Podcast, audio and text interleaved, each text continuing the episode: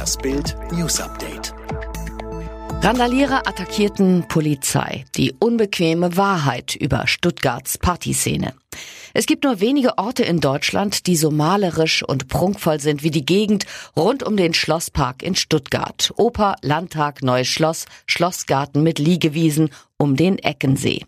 Doch wenn es Abend wird, übernimmt immer häufiger der Mob oder die Party- und Eventszene, wie die Stuttgarter Polizei die Randalierer nannte. Bild versucht, diese Szene zu erklären.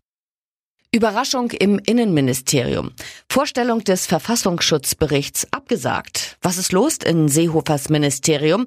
Eigentlich war für heute die Vorstellung des Verfassungsschutzberichts 2019 angekündigt.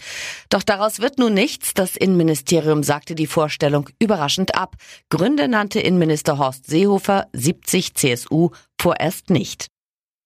Der rätselhafte Fall um die seit 13 Jahren verschwundene Maddie McCann. Jetzt meldet sich ein ehemaliger Freund und Knastkumpel des mordverdächtigen Deutschen Christian B. zu Wort.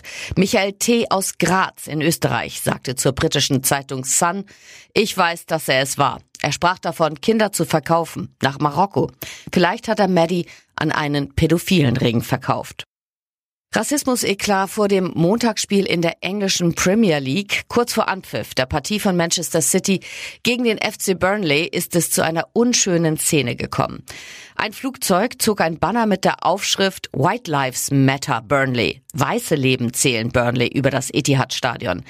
Die Spieler beider Vereine hatten vor dem Anpfiff am Mittelkreis niedergekniet, um somit ihre Unterstützung im Kampf gegen Rassismus zu demonstrieren. Danach kam das Flugzeug.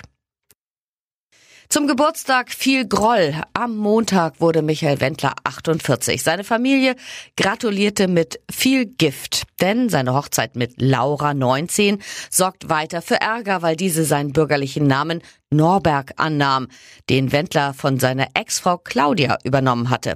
Seine Ex-Schwiegermutter Waltraud Norberg sagte dazu zu Bild, was Michael da treibt, zeigt seinen echten egoistischen Charakter und Wendlers Vater Manfred Wessels peinliche Showhochzeit.